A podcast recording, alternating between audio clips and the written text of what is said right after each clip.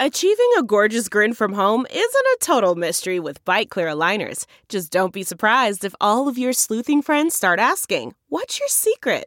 Begin by ordering your at home impression kit today for only $14.95.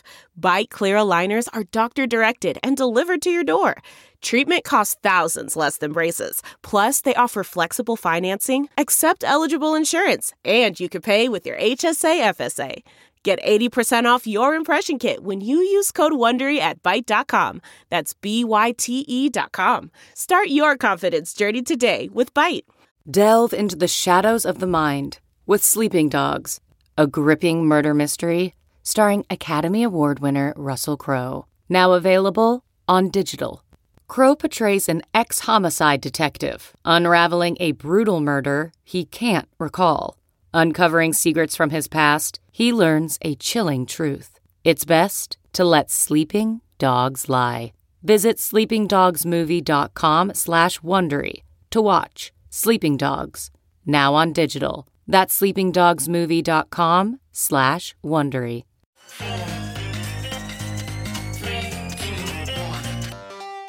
Welcome back to The Breakdown with me, NLW. It's a daily podcast on macro, Bitcoin, and the big picture power shifts remaking our world. The Breakdown is sponsored by Nexo.io, Circle, and FTX, and produced and distributed by Coindesk. What's going on, guys? It is Sunday, October 30th, and that means it's time for Long Read Sunday. Before we get into that, if you are enjoying the breakdown, please go subscribe to it, give it a rating, give it a review, or if you want to dive deeper into the conversation, come join us on the Breakers Discord. You can find a link in the show notes or go to bit.ly slash breakdownpod. Also, a disclosure as always, in addition to them being a sponsor of the show, I also work with FTX. All right, folks. Well, this past week was trading week on Coindesk. And so I thought for LRS, it would be fun to do a few of the pieces that relate to that theme. Where we're going to start is with a piece from Noelle Acheson, who is a former head of research at Coindesk as well as Galaxy Digital, and who wrote on October 14th a piece called Bitcoin is macro, but not quote unquote correlated in the way you think. Quote, Bitcoin is correlated.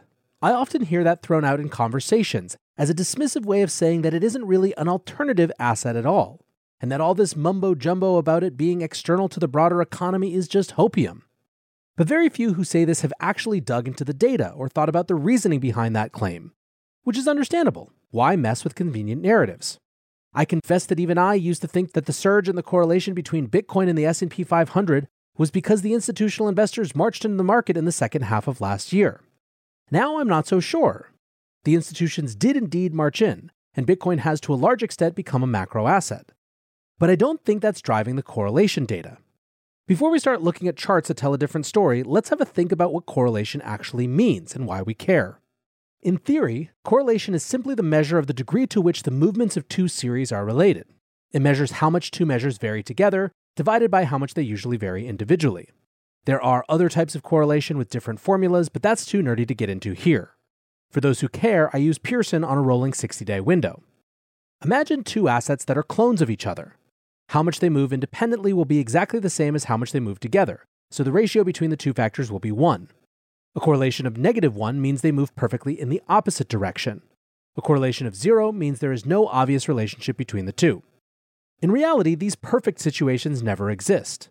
Correlations are generally a messy amalgam of erratic behavior that indicates strong or weak relationships, used by investors to design relatively robust portfolio strategies, and by analysts and storytellers to spot changes in trends. Yet, one trap many fall into is to treat correlation as a binary condition. To say something is correlated is vague and inaccurate.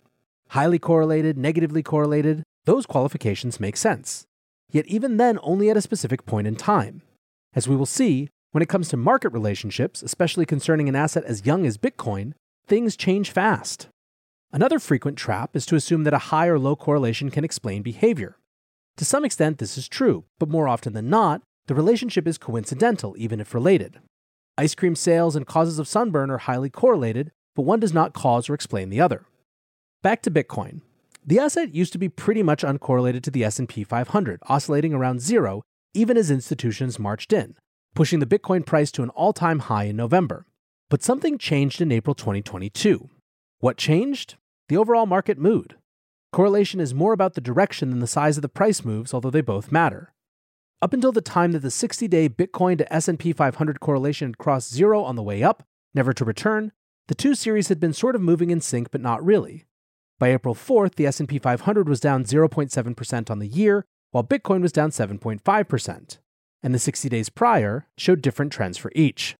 What triggered the mood change? Interest rate expectations. Fed funds above 2.5% started to become a remote possibility in terms of market pricing in early April 2022, when the actual range was 0.25% to 0.50%. This freaked the market out, and the macro investors who piled into the crypto market over the previous 9 to 10 months exited in a hurry. They didn't just exit crypto, a high risk asset relatively easy to sell, they also exited equities. Prices fell across the board, and the 60 day correlation between Bitcoin and the leading stock index rocketed up to an all time high of 0.72. Macro investors weren't the only ones de risking. Crypto fund managers were also exiting, expecting a general market slump. The spike in correlation was not because Bitcoin was now a quote unquote macro asset. Bitcoin's entrance to general portfolios had been more or less consolidated the previous year.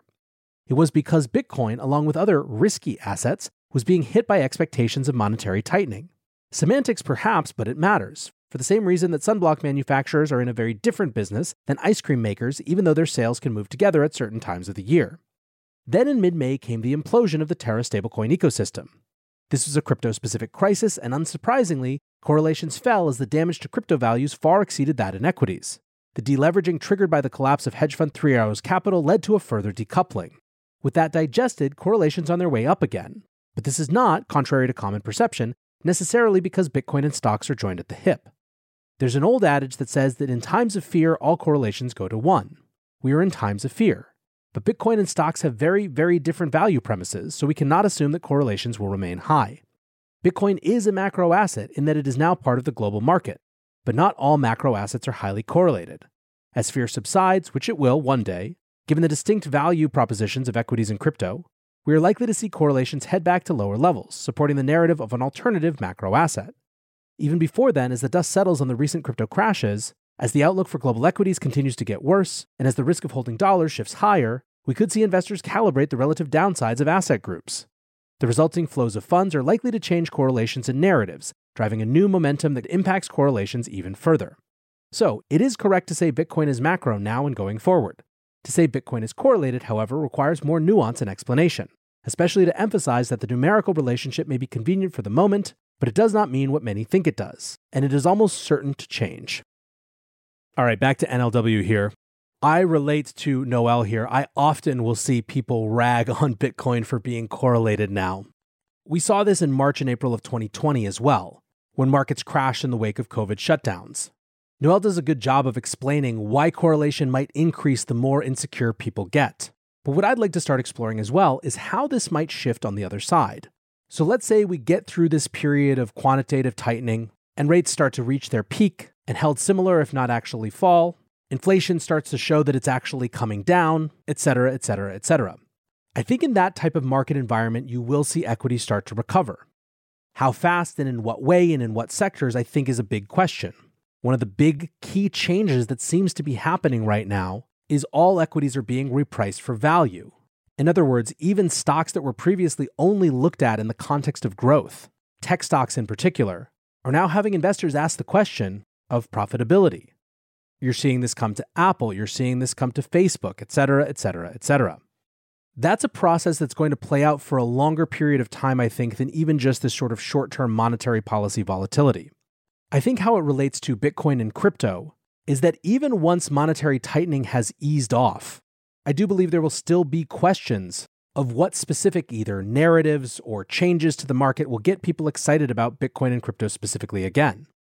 One of the things that's been remarkable about the last couple years is that it really is the first time in Bitcoin's history and crypto's history that they've traded in lockstep, largely driven by the global appetite for risk assets in general once some new equilibrium is met in terms of what the market expects the interest rate and monetary policy environment to be going forward, the crypto industry will find reasons to be comparatively bullish or bearish relative to the macro landscape, and I would expect to see correlation come down at that point.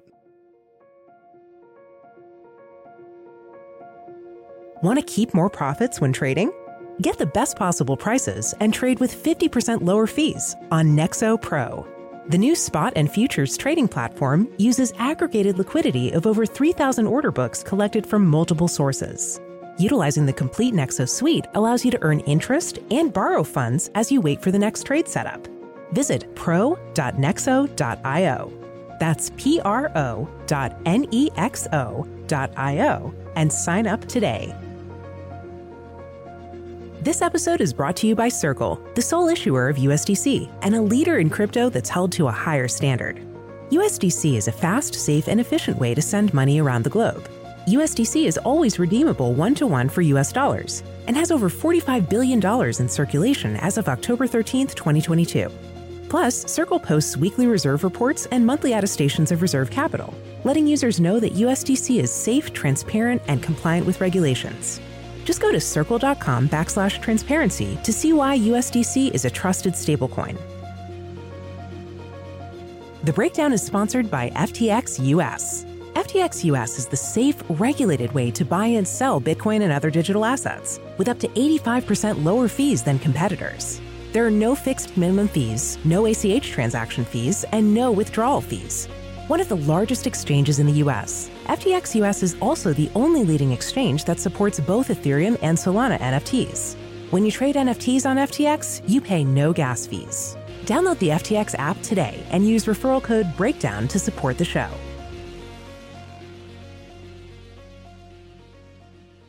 Continuing on our explanation of Bitcoin and correlation, let's read a piece by Steven Lubka, a managing director of Swan Private Client Services.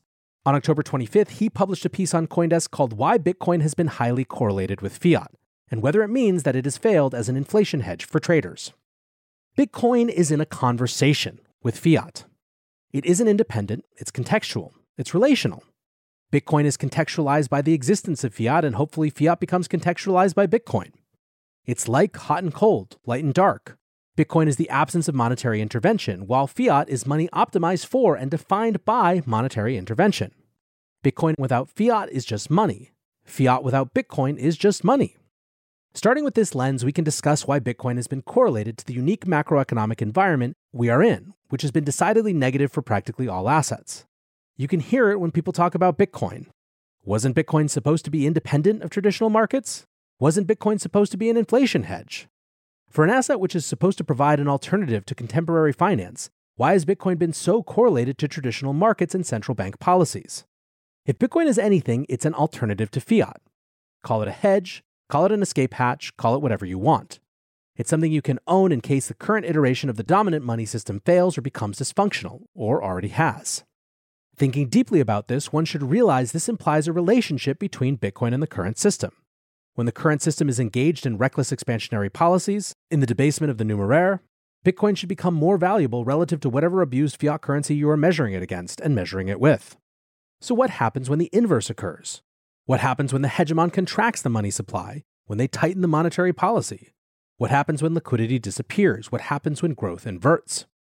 If Bitcoin appreciates in value relative to fiats when monetary expansion takes place, it follows that it could decline in value when the fiat system tightens and contracts. That's precisely what has happened. When the COVID 19 stimulus plans and massive quantitative easing were announced, you could have bought Bitcoin between 6,000 and 9,500 for over a month, even if you didn't catch the bottom. Over the next year, Bitcoin outperformed every major asset class, and even today, after the precipitous drop from all-time highs, Bitcoin has still outperformed the S&P 500 and Nasdaq 100 by a huge margin if you bought both at the beginning of the pandemic, before the expansionary monetary policies began. Since June 2020, Bitcoin went from 9500 to today's price of 19500, over a 100% return. In comparison, the S&P 500 went from 3000 to 3700, slightly over 23%. Bitcoin bought prior to the monetary expansion has outperformed other major asset classes, even today after a more than 70% decline from the highs. Bitcoin's price rally was consistent with the direction of monetary expansion, and its collapse, along with every other asset, was consistent with the reversal of this direction of monetary expansion, a huge contraction. The contraction wasn't limited to central banks stopping QE. It also included artificially raising interest rates along with a collapse in other financial assets, which also serve as part of the money supply, in practice, if not in theory at least. Financial assets, equities, and real estate represent most of the dollar based liquidity that Americans own. Actually, dollars are a far smaller slice of the pie. When the total value of U.S. financial assets declines by over $20 trillion, there is significantly less total dollar denominated financial value sloshing around the world. What is this if not a contraction in the money supply?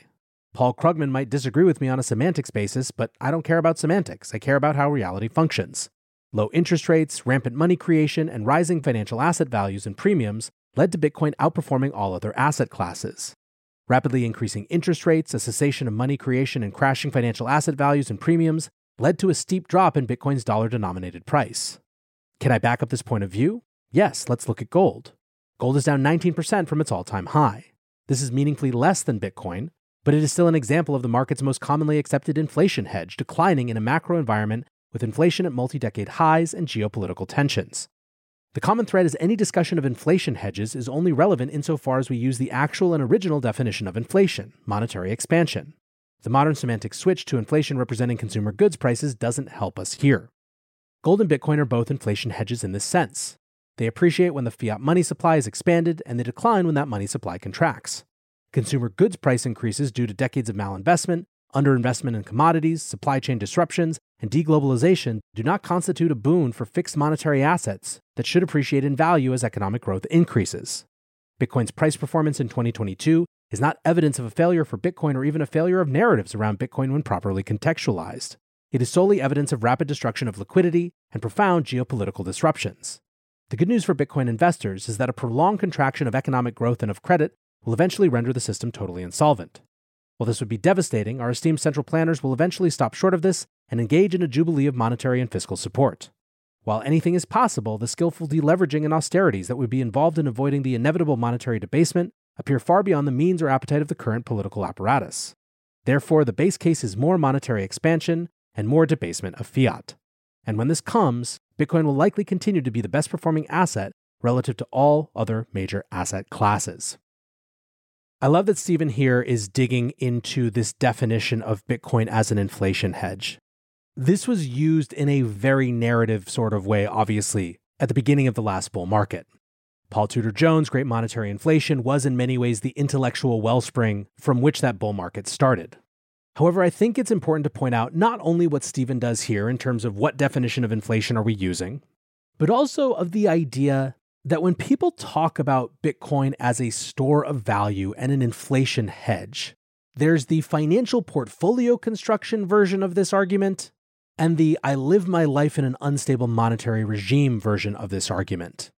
What people are excited about, why Bitcoin has attracted so many, is the idea that it's an opt out to the local monetary regimes that people are born into as accidents of birth. Argentina is currently on the verge of 100% inflation for this year. Bitcoin is theoretically a way to get money out of that system that you just so happen to have been born into, away from exposure of failed policies. In other words, I don't think that the point of Bitcoin's inflation hedging has ever been to deal with the fact that milk costs more than it ever has. It's about much bigger questions of how much my money will be worth when I wake up and look in my account tomorrow which unfortunately for big parts of the world are questions that have never been that far away. Now, I will say I don't think that we can completely dismiss the other version of the Bitcoin inflation hedge narrative. We took advantage of it on the way up.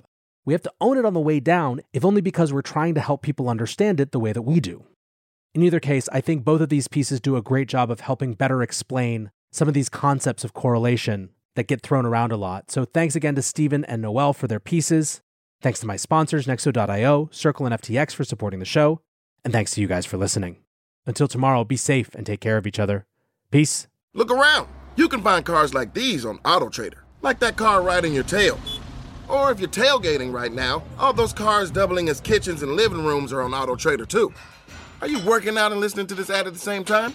Well, multitasking pro, cars like the ones in the gym parking lot are for sale on AutoTrader. New cars, used cars, electric cars, maybe even flying cars. Okay, no flying cars, but as soon as they get invented, they'll be on Auto Trader. Just you wait. Auto Trader. Spring is in full bloom. Are your finances? With the Chime Secured Credit Builder Visa credit card, you can build credit with everyday purchases and regular on-time payments, all with no annual fees or interest. With Chime Secure Credit Card, you can start improving your credit scores right away. Get started today at chime.com slash build. That's chime.com slash build. Chime. feels like progress. The Chime Credit Builder Visa credit card is issued by Bancorp Bank NA or Stride Bank NA. Members FDIC. Out of network ATM withdrawal and OTC advance fees may apply. Terms and conditions apply. Go to chime.com slash disclosures for details.